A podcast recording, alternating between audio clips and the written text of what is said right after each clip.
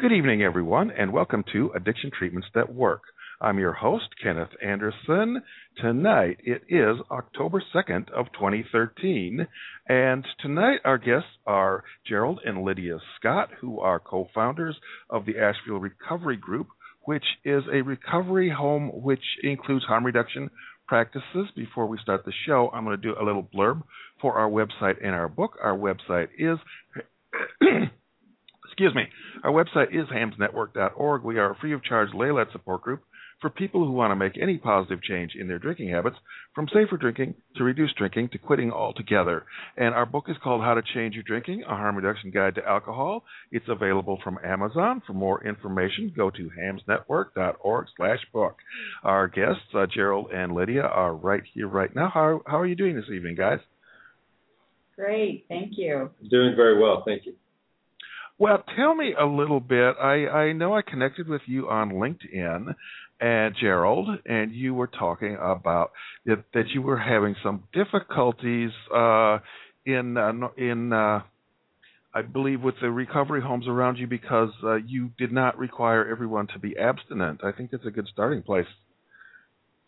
Um, well, our home operates on the harm reduction basis. Um, to be clear, people cannot be using um, illicit drugs in the home, but we do work with doctors and clinics for people that are on prescribed medications, uh, methadone, Subutex, or some other type medications.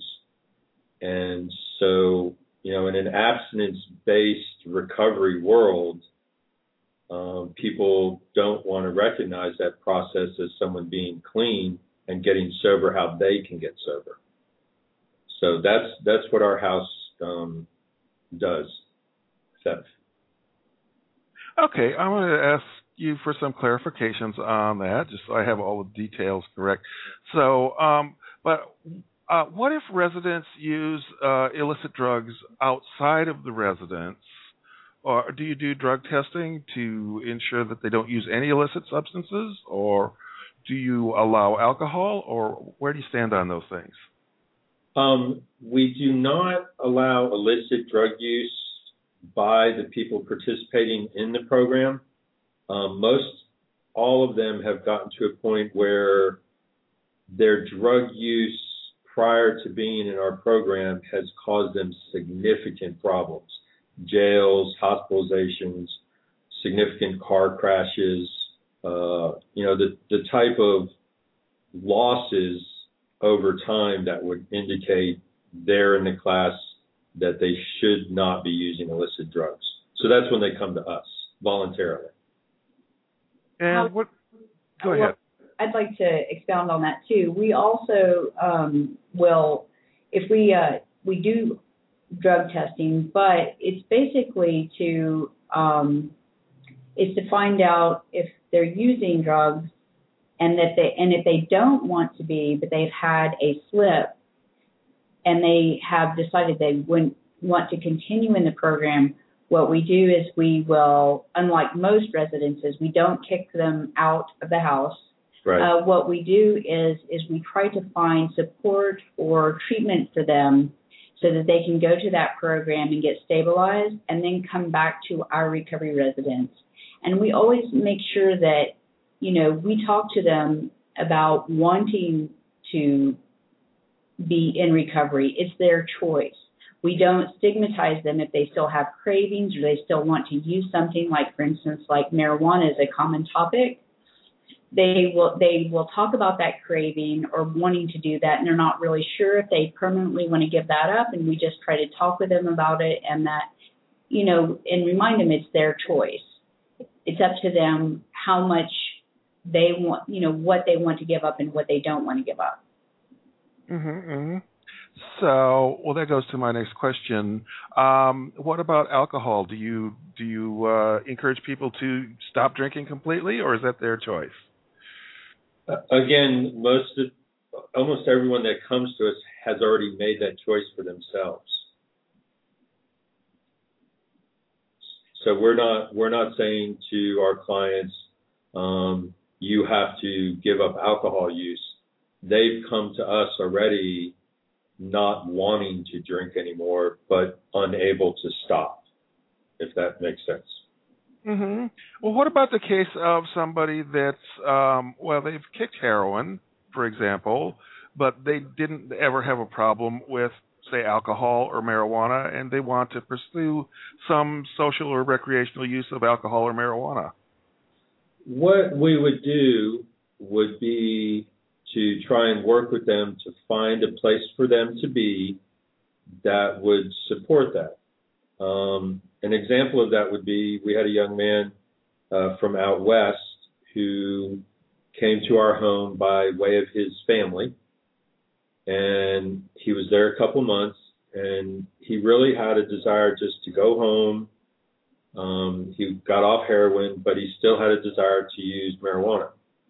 So our plan for him over a six week period was for him to continue working, set aside enough money for a bus ticket home, and then we helped him get back to his home environment where he lived. Um, it was decriminalized, so there was no problem for him. And he never had any significant problem smoking marijuana. So for us to be able to help him stay clean off the heroin, um, find recovery there, and then get him back to an environment where he felt comfortable was good. I mean, that that for us is a successful outcome. Well, that's a very sensible approach, and it's also a rather uncommon approach, I think, in recovery homes. Um, would you agree? Oh yeah, our mm-hmm. we've actually over here on the East Coast, particularly, we uh, it's very it's a very conservative uh, abstinence based approach for like 99% of recovery residences, if not higher. So um, our harm reduction is basically geared around um, methadone and Suboxone and Subutex, and having naloxone in the house, which is unheard of.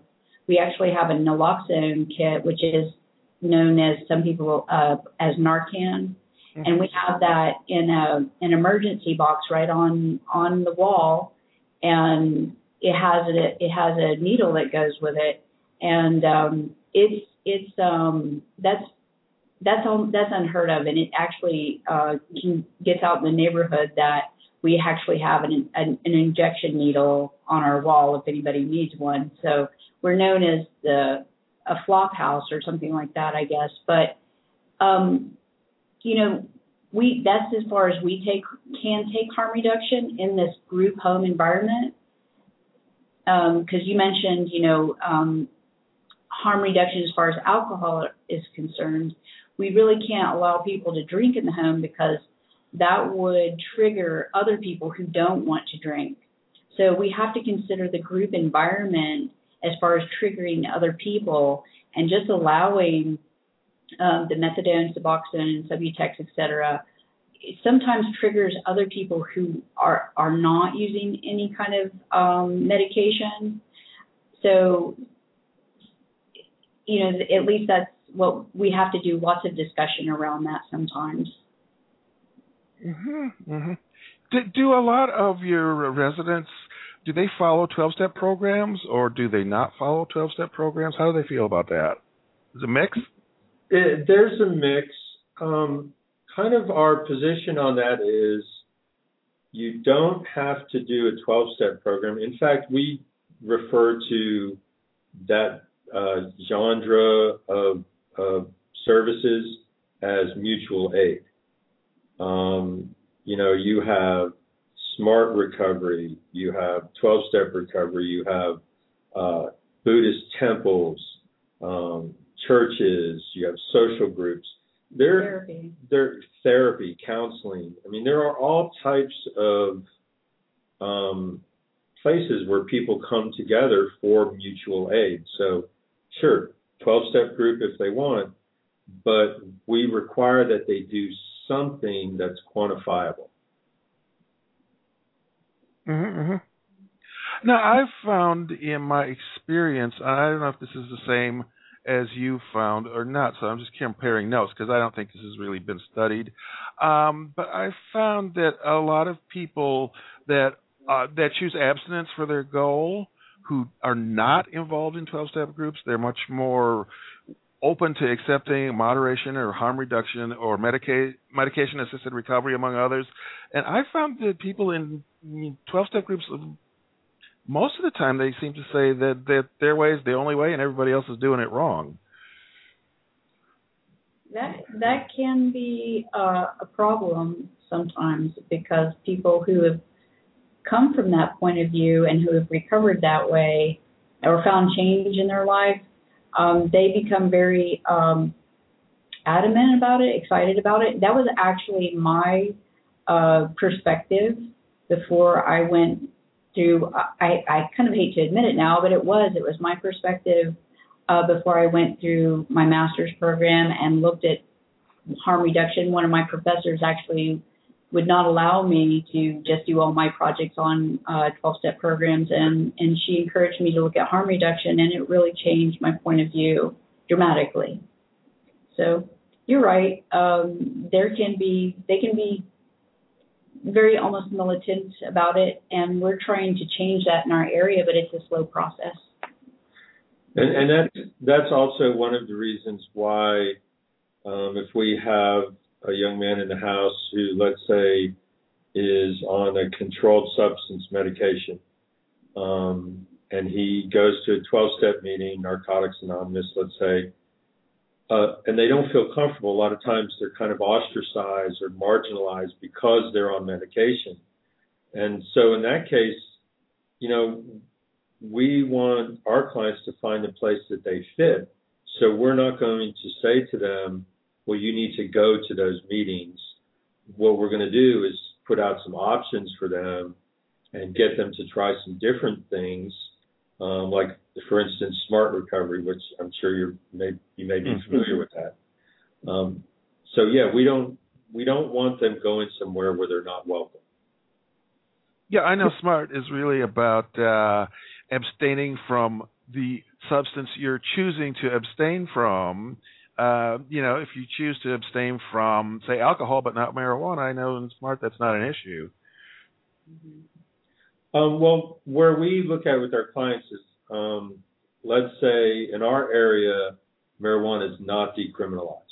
Mm-hmm. So we would say to the client, you know, can you afford to be downtown and have one of the sheriffs, you know, arrest you for uh, possession and, you know, having marijuana, or is does your employer drug test if you get hurt and what if it's in your system do you lose your job and your benefits so some of the cost benefit analysis um, of smart recovery is also things we put forward to our clients Oh, I absolutely agree with you. Um, in fact, if people in our group opt that they want to do uh, marijuana maintenance um, and stop drinking and just do marijuana, I say, well, that's really good if you're ready to move to Washington or Colorado, right. or if you can go to California and get a prescription. New York City, not so good. Correct, and that's our position too. Like I previously mentioned, the young man that we helped get back to his hometown where it's decriminalized, and quite frankly, I wish it was decriminalized across the country. Um, I, I just think that would be better for everybody.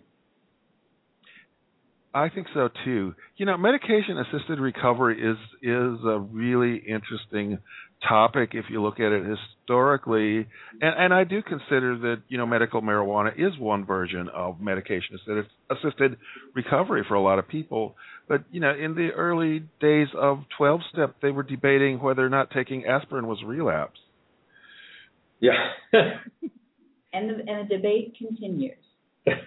on on various levels. I, I think it's changed a lot, but it there's still a, a ways to go. Um, probably a little bit further for AA. Um, ANA still will not. Um, there's still a hot debate on um, when somebody should pick up a chip if they're on methadone or Suboxone. So um, I, but they've made, but they're obviously more progressive than AA. I mean, I I think AA has got its benefits for sure, but um, but there's a you know I just wish they were a little bit more welcoming to people on on medication assisted treatment. Mm-hmm. Well, it's interesting. In the late 50s, um, when they were experimenting in Saskatchewan with LSD treatment for alcoholism, and the researchers there, uh, I think it's um, Abram Hoffer, I think it was. I can't remember. No, I think I got the wrong guy. No. Anyway, one of the researchers from Saskatchewan introduced Bill Wilson to LSD, and you know, he he kind of really liked it and did it a lot, even though they told him you only need to do it once. I think that's in the the new movie coming out about him and the documentary. I think they did put that in there. Yeah, so well, you know they were at one point they were worried if aspirin was a relapse, but then LSD is going to be the cure. Yeah, so it's kind of gone back and forth a little bit. And then the, later in the 60s, they were talking about uh well, blood pressure. Uh, well, the 70s and 80s, I think they were talking about blood pressure medications could be a relapse, and antidepressants for sure. Prozac was not welcome, and then right. I know currently they've issued official AA literature that says no, your medications are between you and your doctor. It's not between you and your sponsor. It's not between you and your AA group. I mean, they have official literature out now that says mm-hmm. your doctor's supposed to prescribe your medications but boy, there's still an awful lot of sponsors in some of those uh, conservative AA groups that say you're on Prozac, you're you're relapsing. Yeah, and that, that's unfortunate because, I mean, there are people that need medication, and that's just a fact. And they may not need it forever. They may use it for a short period of time, or their entire life. It, it, the fact that they're taking medication should be irrelevant. And that's our point when it comes to the harm reduction. You know, if someone comes who's had an awful heroin addiction, you know, has been down and out with it, lost everything, they get clean off the illicit heroin, street heroin, and they start using some medication, they're working with a counselor, and they're regaining stability in their life, you know, for for any 12 step fellowship to say, oh hey, that person's not clean, for me it's just outrageous. I mean, it's outrageous. Well, I absolutely, yeah, I absolutely agree with you on that. Um, and if you look at uh, methadone and buprenorphine in particular, which is uh, a partial agonist, you don't you, get, you can't get high um, buprenorphine. There's a cutoff where after the dose makes you normal, you can't just take more and get higher and higher. It Just it levels right. off. Right, right, exactly. So it's a, it's a very different situation than getting high on street heroin. And methadone too, although it's a full agonist, the the doses tend to be, I mean, the doses. People that distribute it try to uh, regulate the dose so that you're not high and loaded, but that you're functional and normal. Right. Right. Right. There's a there's a beginning period of induction, uh, the first couple of weeks uh, when somebody goes into the clinic where they're getting stabilized. So it's kind of like being on a new medication, and they may be, you know, a little over medicated or under medicated while they're trying to get stabilized, and that's the kind of I don't know. Sometimes people see that and it can be disturbing to them if they're, especially if they're an abstinence-based uh, believer only. And um, so we've seen that. That can trigger some of the other people, and you know, like in our in our group home, some people get triggered by that or they get upset by that. But that's where education comes in. You know. Right, and, and that's where when we said originally in in the opening comments that we have problems with some of the other homes because we work with people on medication and because a person may have a lapse of, of their personal recovery, um, we just don't immediately discharge that person. We try and work with them. And, you know, it's different for every person. And so when other recovery homes they say, oh well, you know, Asheville Recovery Group, that's the place you can, you know, go live and use, and they just that closed-minded mentality um, that we're discussing that is, you know, prevalent in some of the 12-step groups is a lot of those people are the people that are managing other recovery homes, and so we'll hear that from them, and you know, we take kind of a beating that's from that. Well, but it's not just the recovery homes, but it's the re, the uh, dis, the treatment centers that Correct. are discharging to recovery homes, and they overlook us because of these myths about harm reduction. So we have actually uh, struggled financially because of discrimination or and not knowing about the harm reduction process and what it really means and how helpful it is. There's tons of research to back it up. Mm-hmm.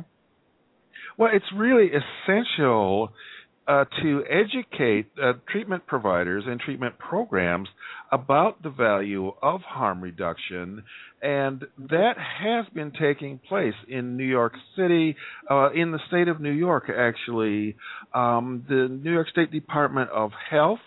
Uh, they they operate I think 14 treatment centers in the state of New York, and they are all slated to do naloxone trainings for the for the clients before they're discharged. They're they're not all doing it yet, but they've all slated to do it. Several of them are. Uh, several of the other private treatment centers here in New York State and New York City are doing naloxone trainings and overdose prevention and teaching people that when you you know when you leave treatment, if you use the same amount of heroin you, you were using when you came in, you're very likely to overdose because your tolerance is way down and they're teaching them where to get a naloxone kit when they leave and you know how to how to do a reversal. Right. Right, and we have uh, the is it the North Carolina Harm Reduction Coalition. the Mhm. North Carolina Harm Reduction Coalition, and it is Robert Childs. Um, he's the gentleman that came out to our program and did the presentation, and then he is a uh, has a standing order from a doctor um, in North Carolina, so he can pass out the naloxone medication kits, um, which is really great. Their organization helped get the law changed in North Carolina to essentially make prescribers uh, fall under the Good Samaritan Act, so they can't get in trouble for prescribing it. Um, so We have several kits now at our at our recovery residence. yeah, I carry one in my glove box in my car, and there's the one on the wall and a couple in the office. Um, so we haven't had to use them yet, but just knowing that they're there um, is is really helpful. And all the uh, uh, clients in the house were trained on how to use them and what how what's appropriate, et cetera, or Mhm. how to use them. Yeah, it's part of our intake process now in the house. Yeah, we had Robert Childs on the show a couple years ago, I think, and also we had some people from Project Lazarus, which is also in North Carolina, Yep. which is a huge overdose prevention project. I mean, North Carolina used to have the largest number of overdoses, I think, in the country, and now they're way among the lowest number because of these excellent harm reduction projects that are taking place. That's Right, correct. Yes, right. it was uh, it was actually scary how high the overdoses were here. And I have a Narcan kit myself. I have the intranasal. Do you, is that available to you there? Yes, it is. Um, I think it was. Um, they have to order order them. They don't have them on in you know kind of in stock, if you will. Mm-hmm. Uh, they can. Uh, the Harm Reduction Coalition can order them for us for like as I think it's like twenty three or twenty four dollars. Very cheap. So Okay. Yeah, now the majority of our trainings uh, that we do at Lower East Side harm reduction are with the intranasal. They're not using the intramuscular very much anymore. They're kind of phasing it out. For me, you know, I never shot needles. Um, I never injected anything to myself, and the idea of kind of shooting somebody uh, you know, even with this intramuscular shot that they say it's very easy, just stick it through the through the clothes and just shoot them in the arm or the butt, and it's just you know, I'm carrying the intranasal because I just don't feel comfortable doing that. I think uh, if if our agency was a little better funded, we would probably have you know several of those kits around. But uh, the IM kits are what the coalition provided us at no cost. So that's what we went with. Yeah. The Department of Health is providing us with the with the intranasal at no cost now, so it doesn't matter. Great. Wow. Well, that that would be really great because the kind of the problem with having them in the house distributing them to the clients is that unfortunately a lot of them were opiate users and they get triggered, etc. Um, so we were asked, asking about the intranasal that they could carry, and we would get them if they. Um, uh, well, hopefully we'll be able to get them soon. You know. Okay, that sounds good. Um, so, so let me ask you some more about the medication-assisted recovery, the buprenorphine and methadone. Um, so, do you get referrals from clinics? Uh, is that are there a lot of methadone clinics and things there that you get referrals from? There, there are about five clinics in Buncombe County, um, and we do get a few referrals from there. Uh, most of our referrals come from some discharge planners at a few different treatment centers that use medicated assisted treatments. And then the rest come from our website.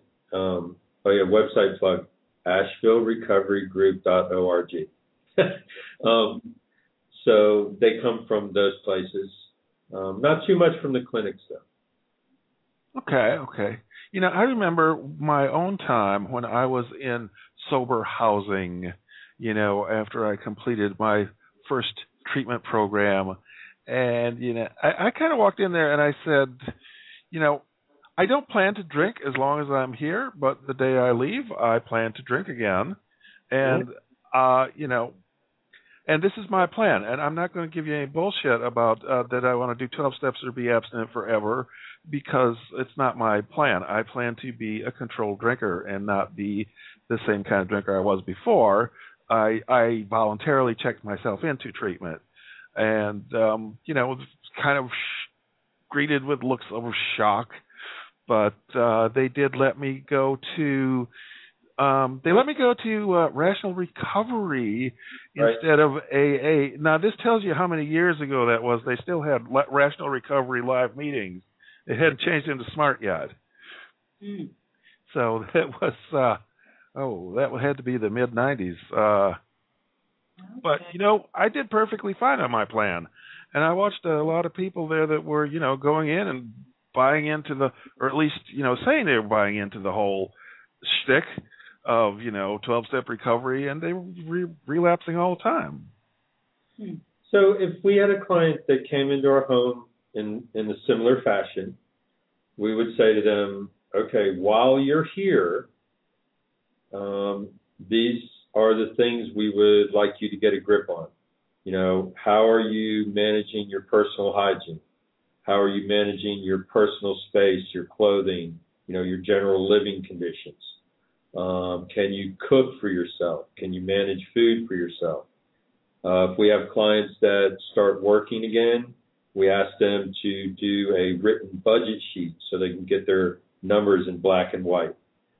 So or schooling. Or schooling, exactly. We've got a couple clients that are at school.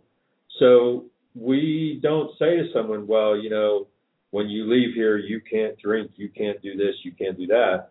We say, get as many of your ducks in a row, and before you leave here, and then make your decisions once you're out there. So, it, you know, we don't we don't really have a position on that one way or the other. We're just trying to help someone define what success is for them personally. And how how do you how successful do you think um, your program is in retaining people, uh, keeping them, you know, following the, their chosen programs, uh, do you have to discharge a lot of people or not? Wow, I think, um, as a matter of fact, that's that's a good question. Um, we have people there that don't want to leave. Actually, we, partially because we have lots of good food. We are a Manna Food Bank provider, and I think that's that's a big draw right there. But um, really, I find that I'm not the executive director. Uh, Gerald's the executive director. He's there day in and day out, and I think that they just like the structure and or the the supportive environment. I, I think letting people know that you're trying to meet them where they are and you accept them um, and that you're going to try to support them in what they want to do um, is is a really attractive kind of policy. And so I think we have seen tremendous changes in in not all of the clients, but uh, probably about 50%. I say I think um, dramatic tra- changes. And there was one person who there's some of them that say I want to get off of everything, and and we actually kind of sometimes put the brakes on them and say, whoa, whoa, you know, are you sure about this? And there's been a few that have just wanted to come off everything and um, have been really successful with it. And you know, we're we're really impressed with some of the some of the clients. They just really amaze us sometimes. Well, and I I can say that the only things that you will get discharged from our agency for from from the house immediately for is an act of violence or behaving in such a way that a reasonable person would believe that you were going to strike them. Or or harm them. Or harm them yeah, right. yeah or harm them in some way so. Targeting them. Exactly. Um, we don't allow extortion in the house um, of any kind, and we don't allow um, anyone to uh, pressure someone. Well, that's extortion. So just extortion covers it. So those things will get you discharged from the home. Um, other than that, we have a, a, matrix that we use, a decision matrix that looks at about 39 different aspects from a person's safety in the home, uh, safety in the community, uh, the well-being of the other residents, including the well-being of our therapy animals that live in the home. Um, so we look at all these different aspects on a printed chart, and I go through a process on that, and I kind of assess where that person falls in in on the chart, and that weighted chart produces some options um, and then we sit down with the client and we say, you know, here's where we're at, and this is the decision that we've made as a clinical group. Um, what do you want to do?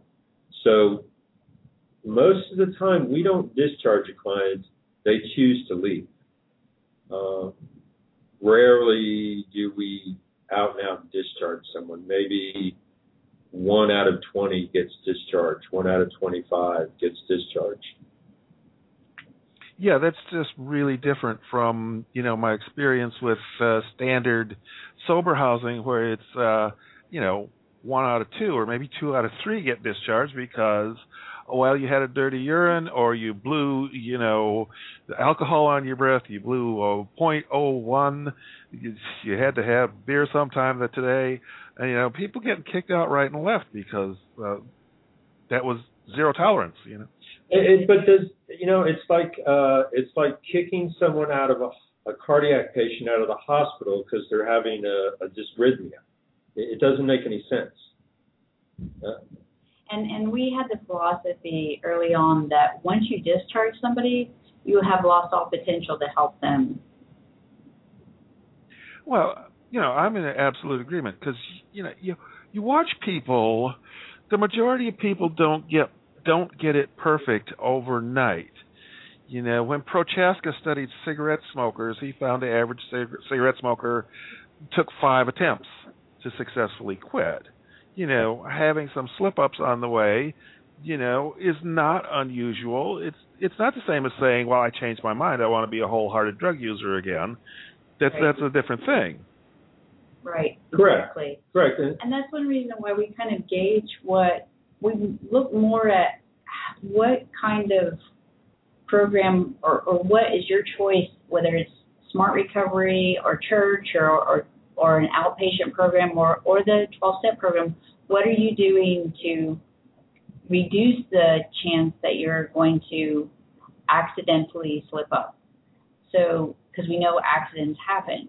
But if somebody is really working at it, we at maintaining some sort of uh, engagement in the, in their program, not some sort of, but they're engaging in their program, and they slip. That's different than somebody who says, "I don't, there, I don't want to do anything. I'm not going to do anything, and I really don't. I would really just want to return to drug, you know, my drug of choice or whatever." That's a different situation. But usually, um, if they're engaging in their program, we try to work with them also. Yeah, that's that's absolutely the way to go. Um, well, what what else do you want to tell me about? Oh, sure, so much. I think the thing about our something that we just don't seem to be able to get that people don't believe about us is that we're almost a turnkey operation. Um, that when somebody comes in and, and pays their weekly service fee, that they they have almost everything at their disposal that they need to live. Like they have food, they have everything from toiletries to bedding and everything. And people don't seem to believe that about us. They just, it's almost like it's too good to be true or something. yeah, it is. Uh, it's like today, Wednesdays is the agency's uh, shopping day. And so I returned from the Feeding America program through our local agency, Manna Food Bank. Um, and because we're a nonprofit and we're vetted, we, we're authorized to go there. And I brought home everything from bug spray to vitamins, band aids, shampoos, food, um, laundry detergent. And I mean, every week we go and we bring home about, depending on the week, four to 600 pounds of household supplies. And our guys have everything they need, um, like say from toothbrushes to dinner and everything in between. Plus, they have a qualified professional, and they, you know, a social worker, and a, and they have um, also substance abuse counselors. Um, so that it's everything. You even have partners in the community if they don't have uh, sufficient clothing that we can take them to to help them get clothing. Mm-hmm. Um, and even we have bus passes. Yeah, even bus pass, transit passes, and just pretty much everything. So everything they need, but not everything that they want. And so, so I mean that, that's off the harm reduction reduction topic, but um, I think that the idea is that you know we just try to be progressive all the way around. Um, we try to, you know, we believe in fair housing, and this is also a fair housing issue. Yes, it is. Um, and you know, I, I guess I, I'm not really sure. I think it's just something that people don't really think exists yet, so they're not. A lot of people just won't accept it. I don't know, and I think the harm reduction um, philosophy kind of throws some people, and they just don't even want to look at who we are and what we do for people. And to follow up on what Lydia is saying, for a while in our agency, when we spoke publicly or we, you know, had our website or other uh, printed content, we didn't make the harm reduction philosophy prominent, but um, we decided that we were we were not we were not going to hide or I don't know how to say this. Soft pedal. Soft pedal. Thank you very much. We were not going to soft pedal what we do. Either counselors, discharge planners, whoever, either they agree with what we do and understand it and are open to it, or they're not. And either way, it's fine. But we're just not trying to um, chase after people that don't want to hear our message. And so that's something that's changed for us this year. And, you know, our community that the agency home in is wonderful. All our neighbors are supportive of us. Um, we're the quietest house on the block. Yeah, we're the quietest house on the block. Um, and and so we're just Lydia said it. We're not soft pedaling what we do anymore and how we do it. So, but we need to reach a lot more people yes. to let to let them know that we're here. We're hoping to expand, and uh, we're actually getting together with Robert Childs tomorrow yes. to talk about um, getting how to get harm reduction grants, and hopefully we'll be able to serve more people uh, and expand our program to other cities because we know there's a great need out there. And um, so hopefully you'll see us in other cities soon. well, I think it's I think it's hugely important to be vocal about this. And you know, it's something I've seen a lot in New York City is there's there are in recent years a lot of agencies that are adding harm reduction services, but they're not vocal about it. They're just really keeping it on the QT. You know, right.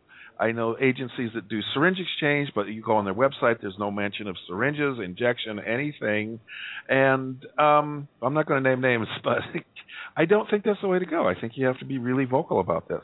Well, and and we agree. Um, we recently launched a rebuild of our agency website and it says in header size print right across the top of the page a clinically managed harm reduction recovery residence.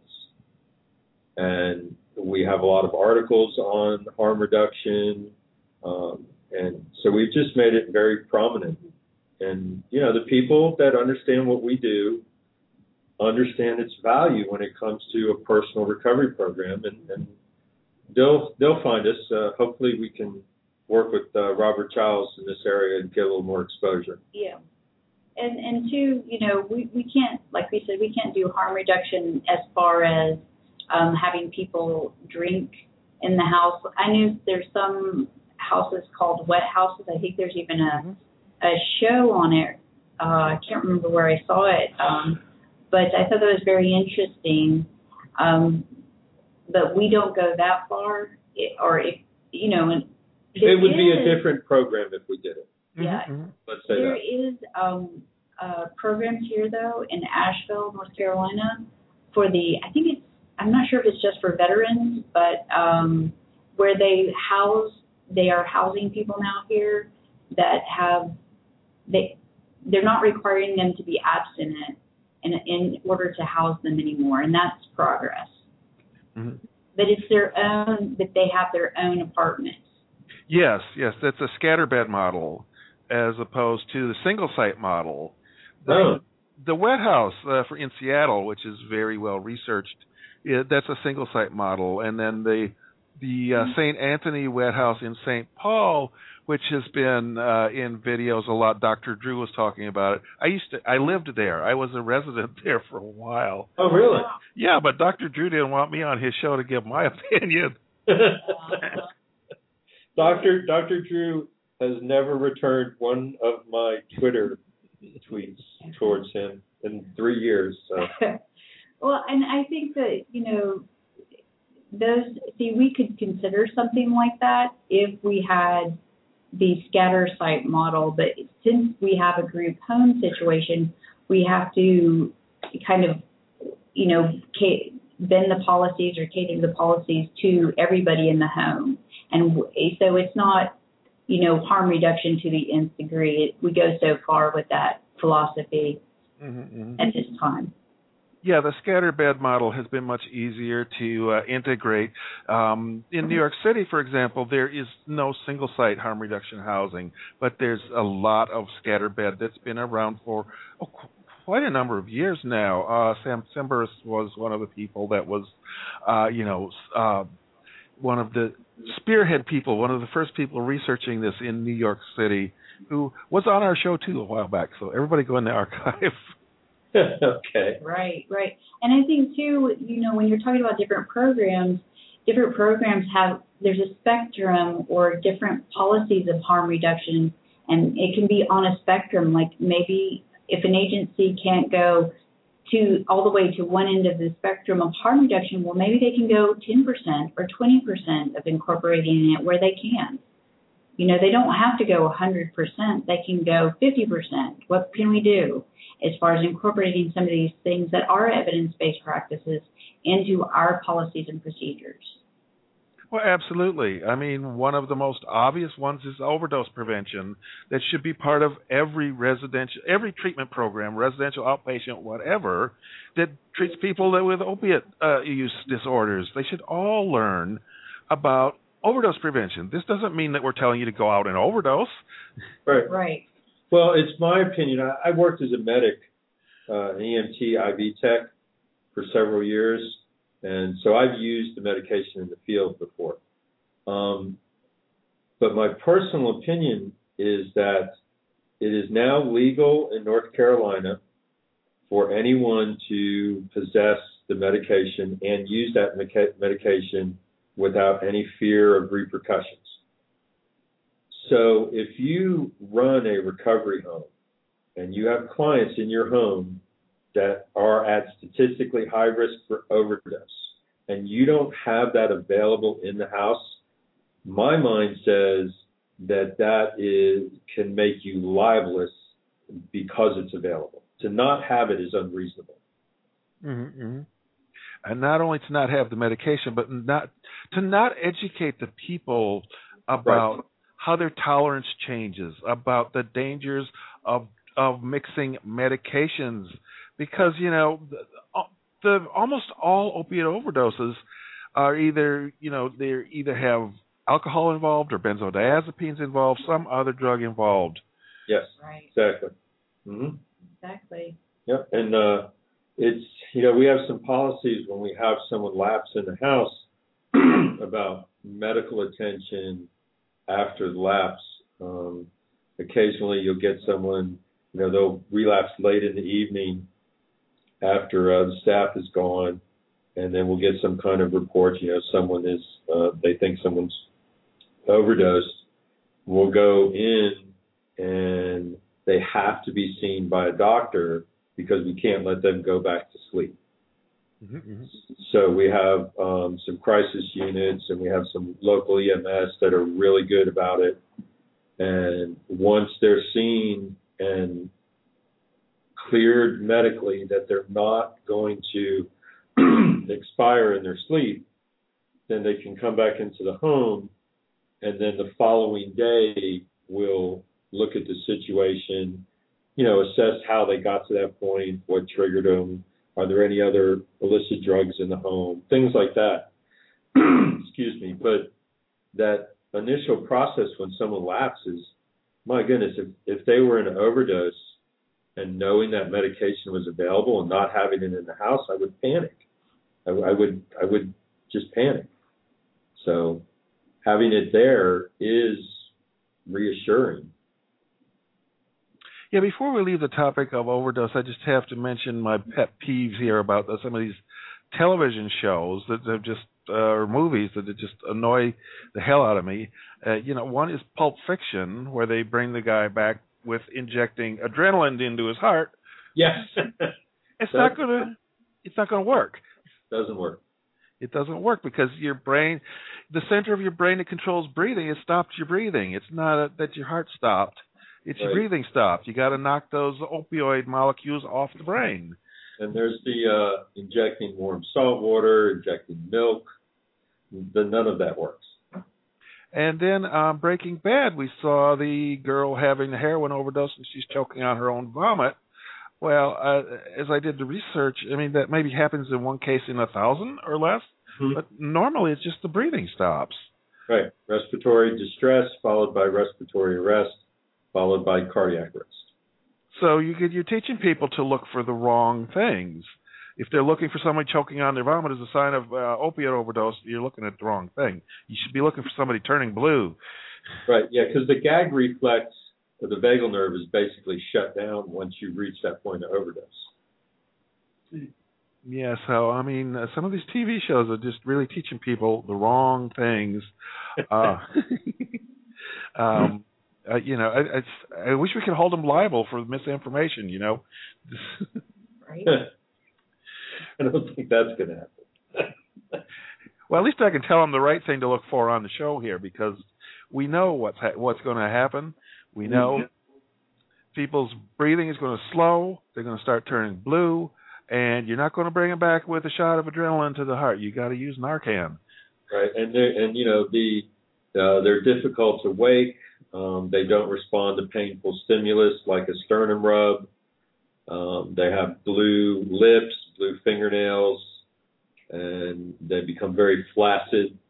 So all of those signs, especially the not responding to painful stimulus, that's even if they're breathing and they don't respond to a sternum rub or some other type of painful stimulus, it's and they've been using the opiates, it's it's time for uh, the Narcan. Yep. Oh, and the other thing in Pulp Fiction where the guy comes back to life and he says, "Oh, that was the greatest rush ever." Well, that's not going to that's not what they're going to say if you shoot him with Narcan because you're going to you're going to kill all the high. They're going to go into withdrawal. They're going to be sick, unhappy, miserable, and they're going to maybe be very pissed off at you for shooting them with Narcan. Yes, right. I, I've had people tell me in the medic unit um, that they just blew a hundred dollars and I owed them money. oh goodness. Yeah, well, you should have uh, injected your hundred dollars a little more carefully and a little more, little bit at a time. Use yeah, over time. Yeah. Yeah. Use testers, tester shots they call it. but the thing is, is to to uh, do this procedure, you have to have it on you. It's kind of, I think there's some things that people should always carry on them. You know, kind of like epinephrine, you know, some or Benadryl and and Narcan and and uh, maybe some charcoal, activated charcoal. Then you're ready for about any emergency. But you know, to help your your neighbor. If you don't have it, you know, more than likely it's going to be too late by the time the ambulance gets there. Well, and that's the point. Most of the time, it is an opiate overdose. Right. Well, I have my Narcan kit in my backpack, and I carry it with me all the time. That is awesome. That is great and I I I'm I'm gonna get mine. I I mean I'm sitting here saying this and I'm like, well, I'm I'm talking to myself too, you know. So we just got these about what a month ago. Mm-hmm. Yeah. Mm-hmm. So, um, yep, just throw it in the trunk. Yeah, I just keep it in my glove box, in my car. Or, so. so it's good to be prepared. Well, I think. uh we're about running out of time, so I want to thank you for being our guest. And is there anything particular you want to leave us with? Um, just uh, I appreciate your your work doing this show Definitely. Definitely. And, and, all the work that you're doing in the harm reduction and the opportunity. Um, you know, if anyone listening to the show does need a safe, professionally run um, recovery home that understands the harm reduction, they're please more than welcome to give us a call or any clinicians out there uh, that need this type of service. Um, or and, and again, if anyone you know uh, pass the information along to them, uh, we would appreciate it. And what's the website?